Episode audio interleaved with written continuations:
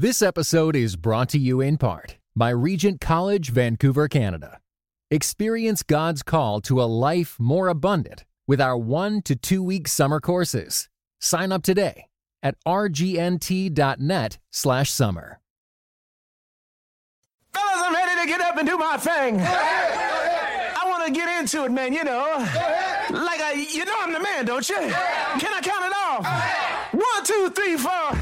You're listening to the Church Politics Podcast with Michael Ware and Justin Giboney, where you can get in-depth political analysis from a Christian worldview. Transcend partisanship and political ideology with us as we seek true discipleship in the public square. This is the Church Politics Podcast with Michael Ware and Justin Giboney, brought to you by the AM Campaign. We're happy to be with you for another week. There's quite a bit to talk about. Justin, how are you doing? You have a good weekend? I had a good weekend. It was just hard to keep up with all the stuff that was going on in the political arena this weekend. Did you survive all this news? It was a lot, you know, try and stay off the phone as much as possible, but yeah, it was a busy weekend, and you know it's only going to heat up. We got the first, you know, last week we talked about the debate lineup. Well, the debates are this week, so it's going to be interesting to see how those play out. But as you noted, electoral politics aside, it's been a very serious policy week on many fronts for the U.S. Yeah, it has. So we're going to get into some of that right now. But this was huge, and so much stuff to talk about. We won't be able to get to all of it, but hopefully we'll touch on some very important conversations. Yeah, let's go to this June 21st New York Times report on the state of detention centers on the border. Obviously, this was really striking. I'm just going to read from the first couple of paragraphs because it's worth reading. The story opens the headline: "There is a stench, no soap, and overcrowding in detention centers for migrant children." The story opens: "A chaotic scene of sickness and filth is unfolding in an overcrowded border station in Clint, Texas, where hundreds of young people who have recently crossed the border are being held. According to lawyers who visited the facility this week, some of the children have been there for nearly a month. Children as young as 7 and 8, many of them wearing clothes caked with snot and tears, are caring for infants they've just met, the lawyer said. Toddlers without diapers are relieving themselves in their pants. Teenage mothers are wearing clothes stained with breast milk. Most of the young detainees have not been able to shower or wash their clothes since they arrived at the facility. Those who visited said they have no access to toothbrushes, toothpaste, or soap." Justin, we've talked quite a bit on the show about the state of the border crisis, the Trump administration's policies. You know, I think there are a lot of appropriate ways to respond. I think, you know, grief and sadness is definitely part of the mix. I think frustration and shame and anger are also appropriate. We also saw the video of the Trump administration lawyer sort of having to argue the administration's case, which is what lawyers do. I think that's an important thing to note. I've seen a lot of vilification of this lawyer. When I think that can be a bit of a diversion from what's really going on.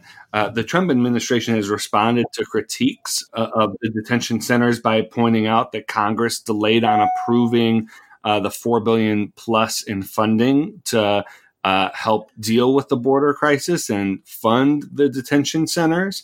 They're right. Congress delayed on this funding.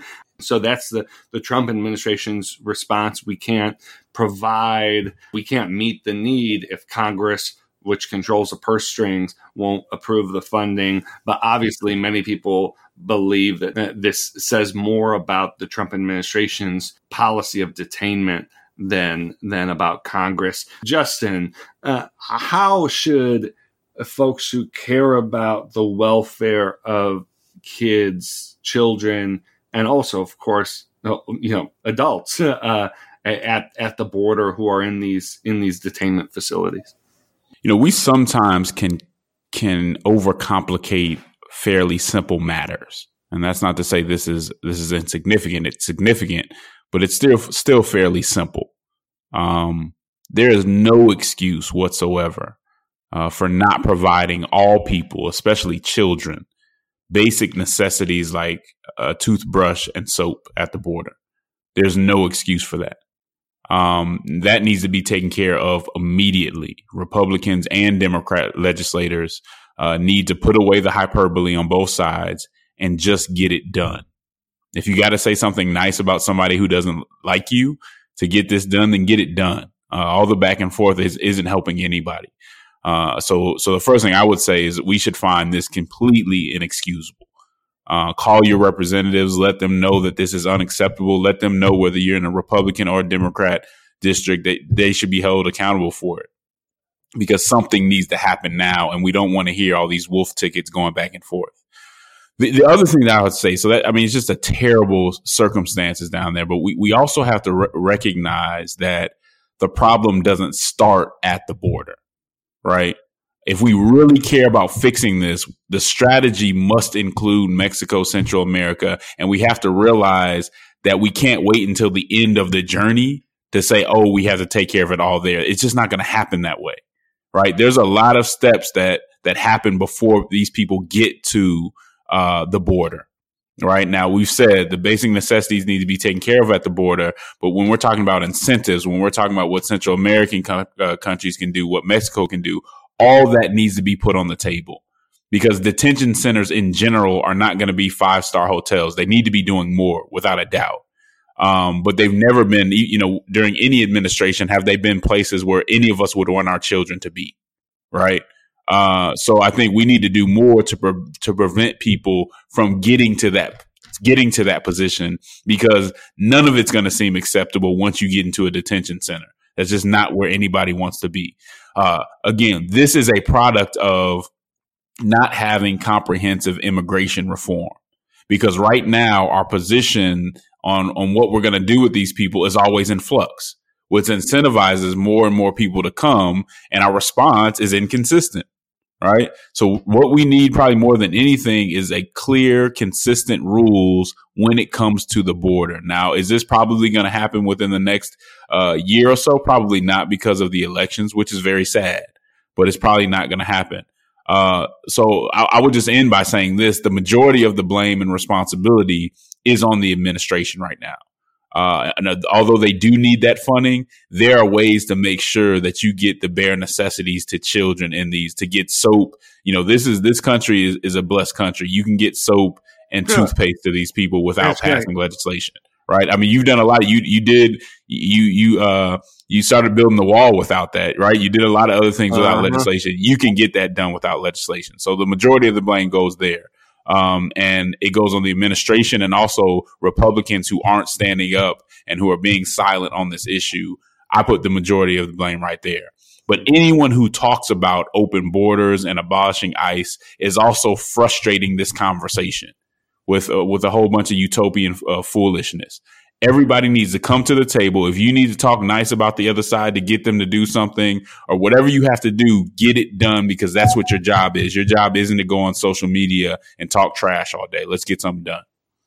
Yeah, I would urge folks to read the story to get a sense of what is happening on the border. I was encouraged to see so many folks on social media reaching out to see how they could help, like if Congress can't get soap down there, if the administration can't get soap down there, we'll get soap down there. Like this is a humanitarian crisis with different kind of leadership. You would see not just the wheels of government moving more smoothly, but you would see, calls to the American people to help, to be generous, and unfortunately urging compassion for folks in Central America, Mexico, those who have made it to our border, is just not in the milieu of our current government.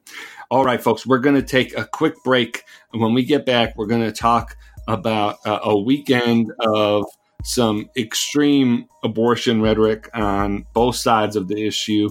We're also going to give you an update on Iran. This is the Church Politics Podcast.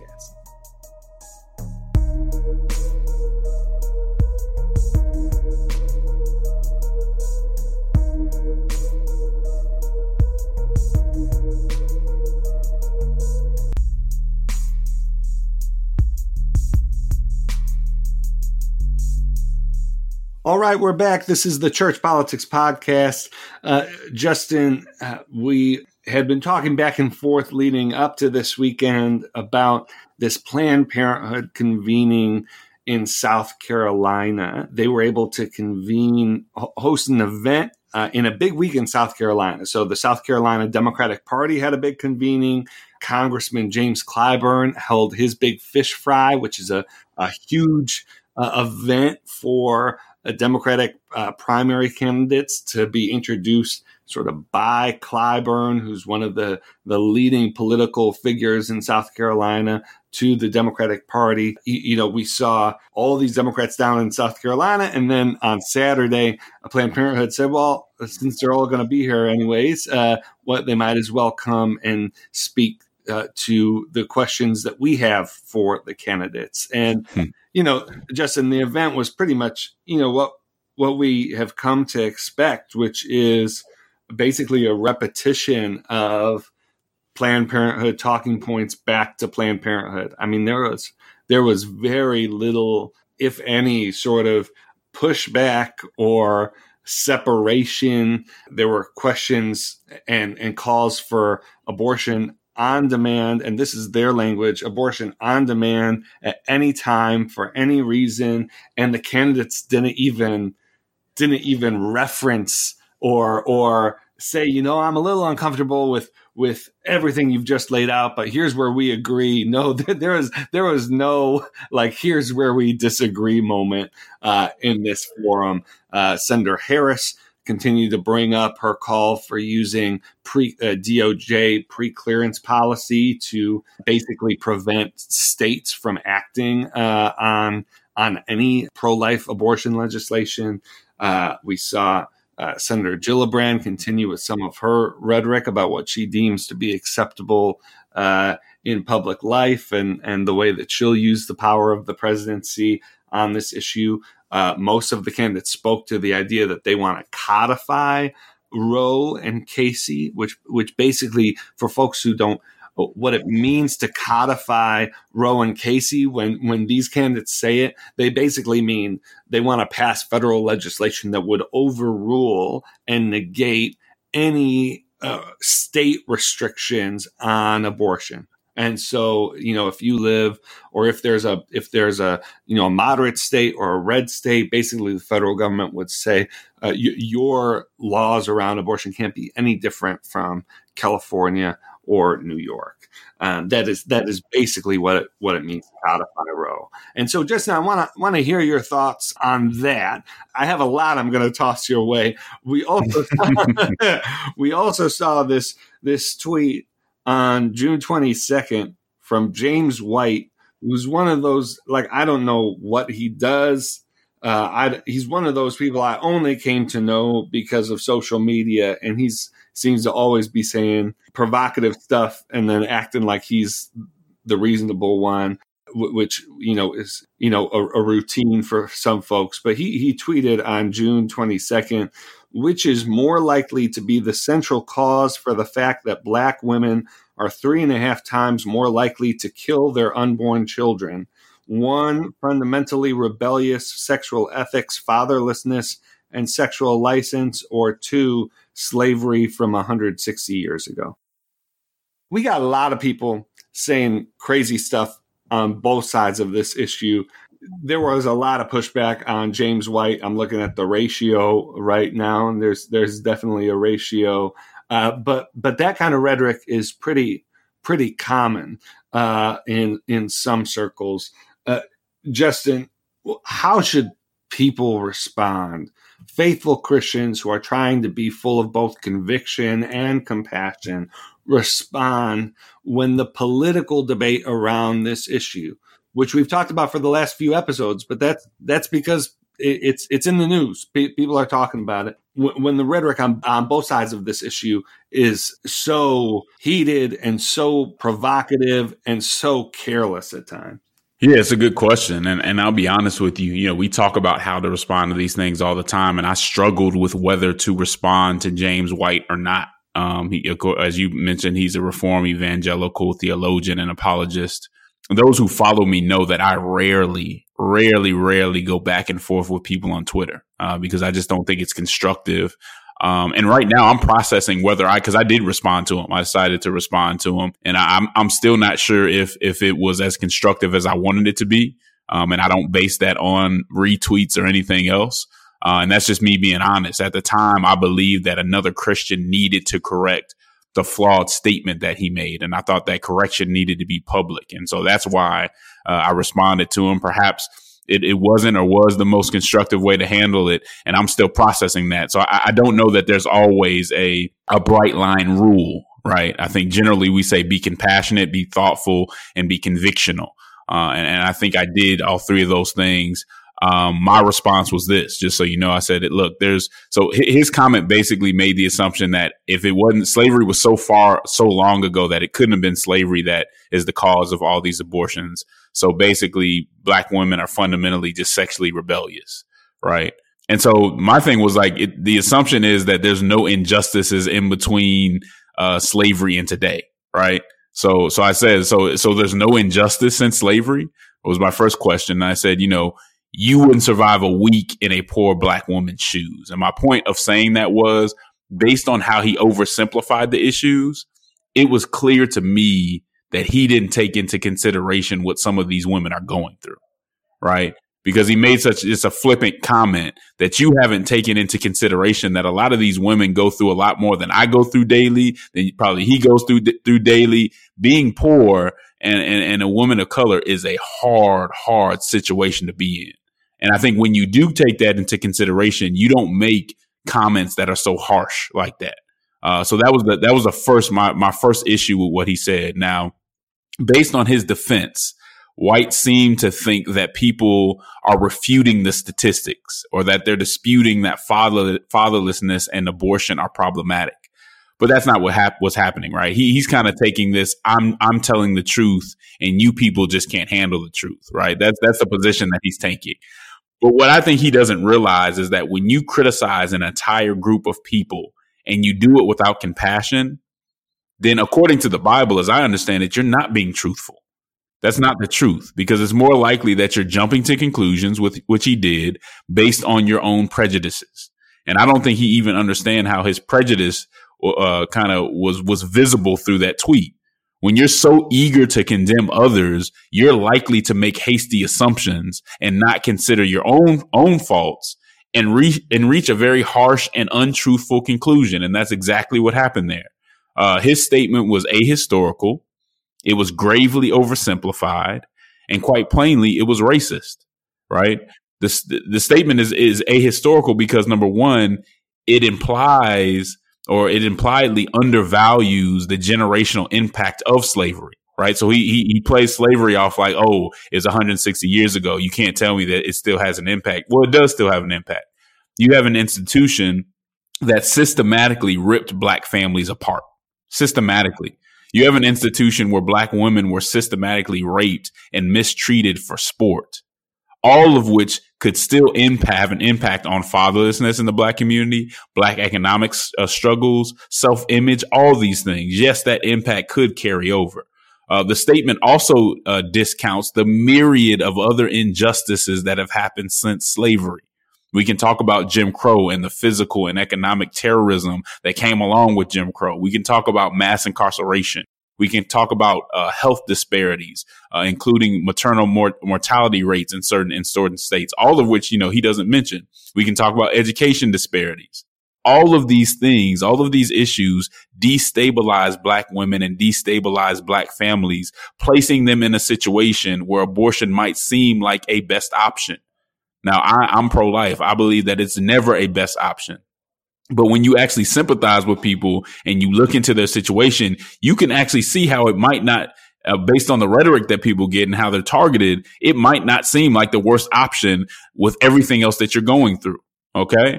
Thirdly, Planned Parenthood has been targeting the Black community for generations.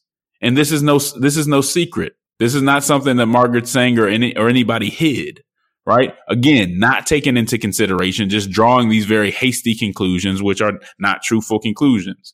The racism in the statement is clear in the broad assumptions that he makes and in the way that he oversimplifies the issue to fit his argument. By basically saying that slavery happened too long ago to account for these statistics, he's basically saying that slavery happened too long ago to account for these statistics. Therefore, an entire race of women is fundamentally sexually debased. His flawed logic assumes that Black women are basically inferior, because if he was in their position, he would have avoided this because he's not fundamentally sexually debased, right? Now, a loving person, a person that would have come into this with a little compassion, would say, maybe there's more to it than they're just inferior. They're just naturally debased, right? Maybe I need to investigate more to see if there are other factors involved, right? But you don't. But when you lack grace and when you have a superiority complex, you are more likely to settle for a lazy, dumbed down, and prejudiced answer. And that's what happened here. His lack of compassion led him to a lazy and false conclusion. And therefore, he didn't speak the truth like he believes he spoke the truth. I think we always talk about love and truth. If you don't have any love or compassion in the truth that you're telling, chances are it's not the truth. And that's the point that I wanted to make. Now, this brings us in. This is a perfect segue into the conversation that happened in the Democratic primary in South Carolina at this We Decide forum, which was put on by Planned Parenthood. If we travel to this forum, what we see is Black women here are clearly being targeted and treated as pawns to advance the abortion agenda. Plain and simple. Pushing abortion as the answer to the issues going on in the Black community is insulting and evil. It is a lazy cop-out that progressive elites have been getting away with for far too long, because it deceptively hides an agenda that sees Black bodies and the Black population as problematic. It is basically saying that Black people are poor, we're poorly educated, so abortion is probably the best option for you. If we just have less of you, then things will be better. Not that we need to fix the problems, right? We'll get to fixing the problems later. Hopefully, we'll talk about it, blah, blah, blah. But for now, let's just make sure that you can get an abortion, because these Black bodies and this Black population growth is problematic. And that's what I saw from that. And so it's unfortunate that these candidates, we have a president that has a lack of integrity. But I'll also say, when you have candidates that are regurgitating talking points from an interest group, and that's their campaign is regurgitating talking points on a very serious issue, to me, that is a lack of integrity. We've talked a lot about Elizabeth Warren and how well she's been doing with policy. She did terribly in this conversation.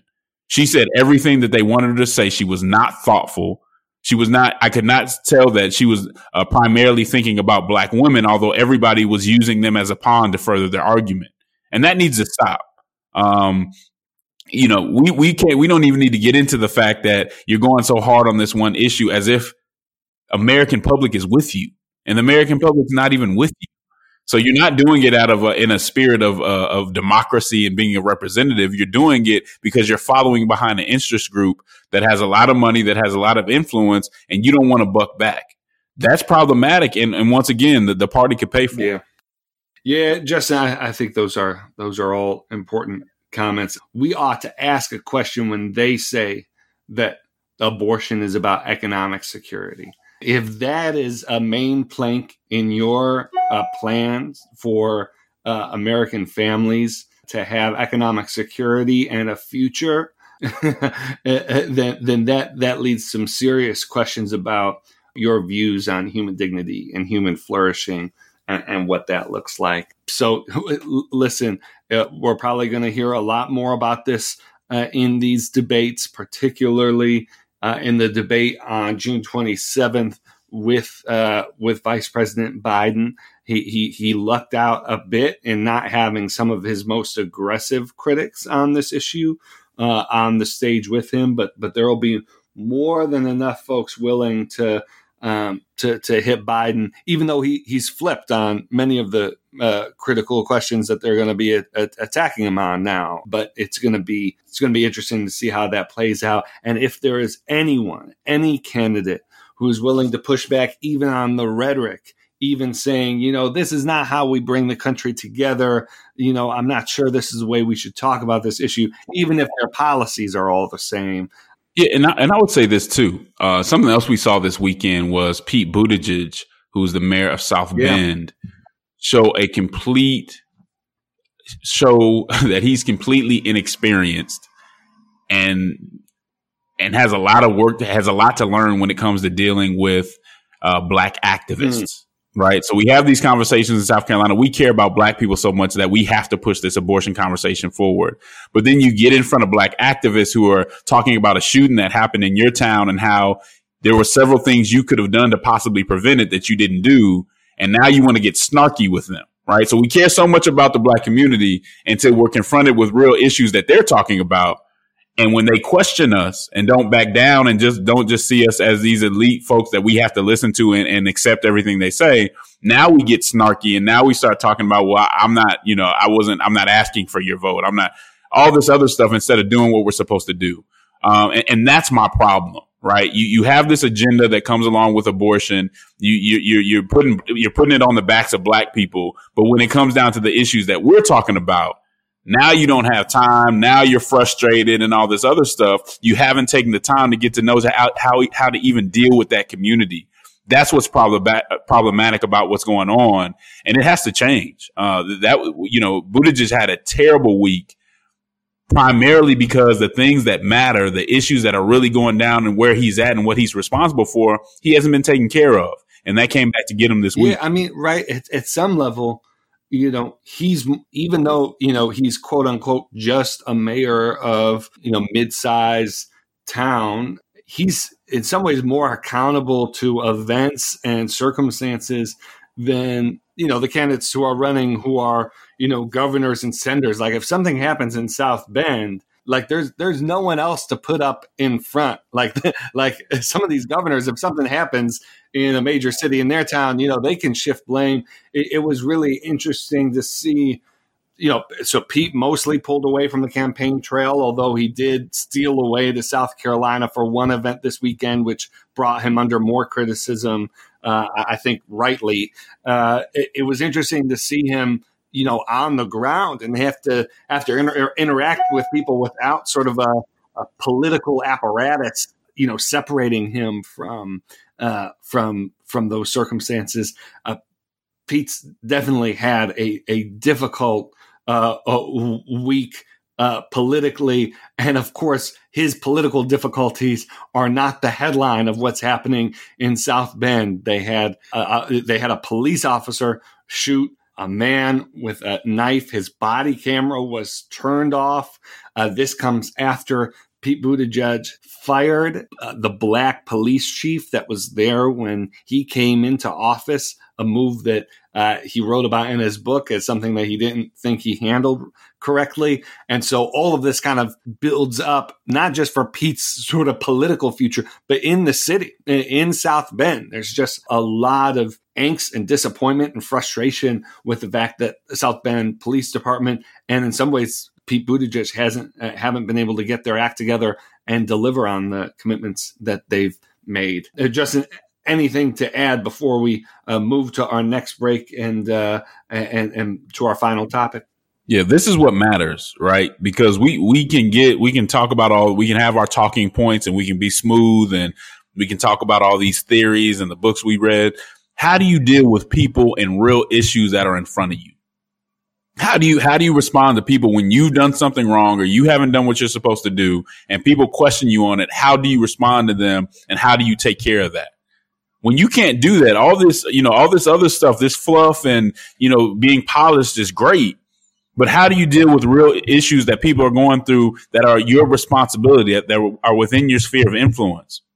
A huge failure for that campaign, but it shows you that campaigns are real. And when you really get down to it, this process is important because you find out who people really are outside of the talking points. Because even at one point, you know, they asked him a question. He tried to read the talking points. And they're like, dude, we don't want talking points. You made certain decisions. Tell us what you believe. And it just got ugly. So we'll see if he can come back from that. But it raises a big question within a community where criminal justice is serious. And so if on that small level of you've mishandled it in that way, you may struggle at a larger level. We'll see how people react to it. All right. We're going to take a break. When we get back, we're going to discuss all of the developments with Iran. This is the Church Politics Podcast.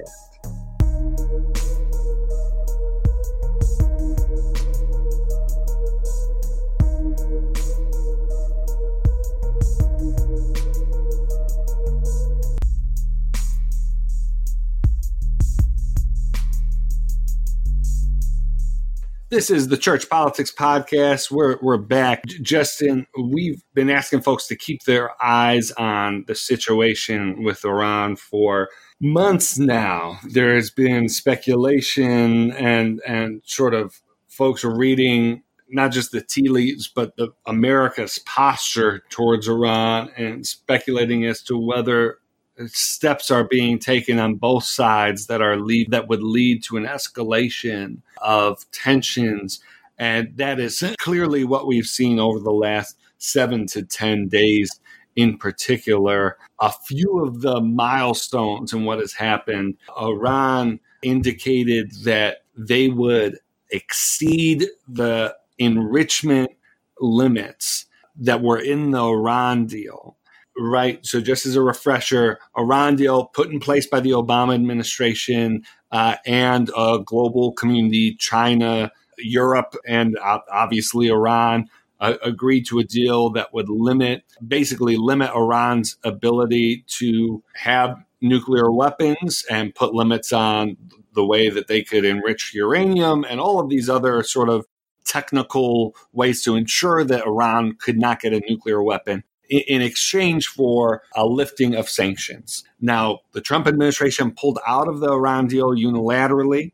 Europe, China, Iran for a while all considered the deal to still be in effect, even though U.S. had pulled out, even though U.S. is one of the major players when it comes to sanctions and when it comes to the whole apparatus. Iran announced recently that they would exceed the limits in the Iran deal. That obviously was seen as an aggressive tactic, an aggressive move by the U.S. We had this incident where Iran shot down a drone. America says that the drone was in international waters. Iran says it was in their territory. And then we saw the New York Times report that Trump was considering an attack on Iran. The attack was ordered. And just 10 minutes before it was carried out, according to President Trump, he pulled back the operation because he didn't think that the cost of life, which would have been 150 people, according to Defense Department's estimates, he didn't think that that was reciprocal. So it was really interesting to hear him use terminology like that when describing why he pulled back the mission. So we're at this very interesting, tenuous place right now, Justin. President Trump has been calling for talks. He's been indicating that he is not as anxious as some who work for him, and a lot of people thought he seemed to be, to get into a military conflict with Iran. But the tensions are real. They're bubbling up. Some folks would argue, and frankly, I'd be one of them, that this is the kind of situation that the Iran deal was meant to avoid. And the fact that we're in this situation now is not a coincidence, that Iran responding the way it has. You know, there's a lot of talk about whether Iran's a rational actor or not.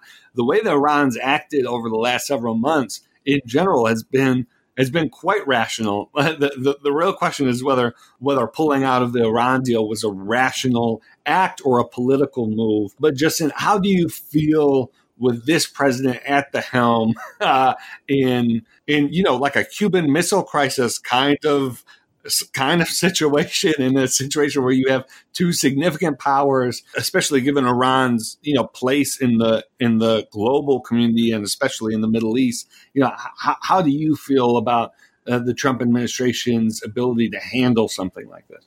I'm concerned. As you mentioned, this is a very delicate issue. And with the leadership, quote unquote, of President Trump and also his national security advisor, John Bolton, it doesn't make me feel too great about what's going on. Iran is serious because these sanctions have really hurt Iran's oil exports. As I understand it, they were exporting at some point up to 15 million barrels a week, and now they're down to 4 million barrels a week. So they're not playing around. Now, I wasn't a huge fan of the Iran deal. I thought that, I wouldn't say it was toothless, but it wasn't great. However, I wasn't a supporter of pulling out of it once you made the agreement, right? We're one country. Once that administration made that agreement, I don't advise that we pull out of it without any larger plan. And it's hard to see that we have a larger plan that we're willing to stick to. You say that there's about to be a military strike. Trump pulls out, that just shows me that the plan is not, as solid as it should be, especially for a situation that's this serious. And so that's what worries me the most, is it seems like Trump is just day by day deciding what he might do, and instead of having a greater strategy when they pulled out of that agreement. Now, what Iran also knows is that the election 2020 may play a role in how we deal with this. And Trump pulling out of that airstrike may have something to do with that as well. Right. As you mentioned, starting a war, right before 2020 or even a serious conflict before the 2020 elections probably wouldn't be a good thing for Trump. Since Democrats would likely blame it on his decision to pull out of the Iran agreement, right? So you pull out of something and then you have this big conflict that it seems could have been avoided. That probably isn't a situation he wants to be in. And so now he's half playing politics, half looking after the security. And that's just not where we want to be, right now when you have, Iran. I mean, we have to deal with this in a way that thinks about our allies, thinks about what's going on in the Middle East. And to be honest, when it comes to the Middle East, our solutions just haven't been working very well, right? So where are we going to go? What's the next move? I'm just not convinced that they know, I'm not convinced that they know what they're going to do next week in that regard. And it needs to be a long-term plan, and this could get ugly very quickly. Yeah. And I left out the fact that, these tankers were attacked. So it's just been the U.S. Cyber Command just on Thursday conducted cyber attacks, online attacks against Iranian intelligence. So it's a hot spot right now. I agree with you, Justin. I'm not.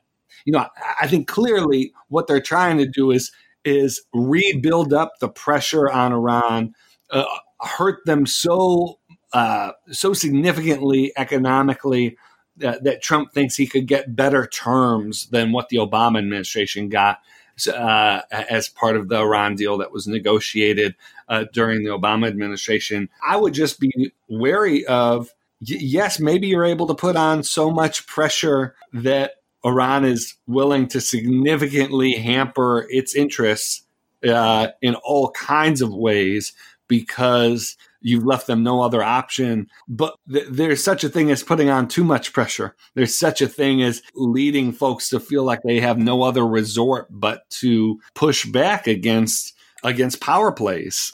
Like you said, Justin, I don't trust this administration to navigate this in a healthy way, particularly since there's been so much turnover in their national security apparatus. The fact that we have an acting defense secretary who I believe just announced he would not be continuing on. We've had turnover at State Department. So it's just not the healthiest environment to be engaging in a new conflict on. So we're going to ask you to continue to stay up to date on the situation. We're going to keep you up to date, but do keep your eyes on how this is developing. And there really is a need for a Christian voice, particularly to the extent that there's a march to conflict in the minds of some folks. Yeah, I agree. This is something to be prayed about because there are a lot of lives at stake here. This isn't the game, and I hope we treat it that way. All right, folks. Well, that is all we have to cover in this episode. When we come back next week, we'll talk about the first round of debates, and we'll see how these various situations that we've discussed today develop. I have a flag for folks, which is that Dan Campaign released the first 4 episodes of the Faith 2020 podcast. Now, yeah, I'm excited about it. This is a podcast that's focused on 2020 and helping folks see 2020 through the lens of faith, an interview-based podcast. Would urge you to check it out. It's available all the same places that the Church Politics Podcast is at, including Crux and Call and iTunes and Spotify. We have Senator Chris Coons, who will be on as our guest this week in the first sort of current day 2020 focus episode. And so would urge folks to check that out. Justin, I know that you have something you want to flag for folks that's happening at the end of this week, and I'll let you tee that up. Yeah, man. We, Dr. CJ Rhodes, who is a Mississippi native, and he is a part of the AM Campaign's executive committee, came up with this idea called the Hamer Democrats in honor of the civil rights legend, Fannie Lou Hamer. And the idea is that, the AM Campaign talks a lot about how Christians have to find their identity outside of their party and outside of their political tribe, because if we don't, then we're kind of left to be guided by some of the hidden agendas and just bad judgments that come out of parties and that come out of ideological tribes instead of being guided by our faith. And so the Hamer Democrat idea is to give folks on the Democratic side of the conversation. This is not a new party. It's just a concept and kind of like a group coming together, but to give folks who are on the Democratic side of things an opportunity to separate themselves as far as identity and say, hey, I may be in this party, but as a Christian, I don't always agree with what the party does. We urge Republicans to do the same thing. The Republicans in the AND campaign are working on something similar. But what we're going to do on Saturday of this week, which is June 29th, is we're going to have a launch of the concept just to let people know that there's a different way to do politics. And so I'm excited about that. We're going to be in Jackson. A bunch of the team is coming together. Chris Butler will be out there, Cecily Smith, a whole bunch of folks, Corey Porter. I know you'll be there, Michael. We're really excited about it, and it should be fun. So we'll keep you posted. Yeah, Jackson, Mississippi, if you can make it out, would love to see you this Saturday, and all the details are available at hamerdemocrats.com. All right, folks, this is the Church Politics Podcast. Always glad to be with you. Leave a review on iTunes if you can. It'll help us get the word out. And until next week, we'll see you. Have a blessed one. Take care. This is the groove. Tell me, yeah. I'm schooled in the ways of runaway slaves. I'm brave. I'm unchained. I'm Frederick Douglass with a fame. This episode was brought to you in part by the Areopagus Podcast. 2 clergy of different traditions, Father Andrew Stephen Damick and Michael Landsman, discuss encounters of historic Christianity with other religious traditions. How do we engage with those who believe differently? Listen wherever you get your podcasts.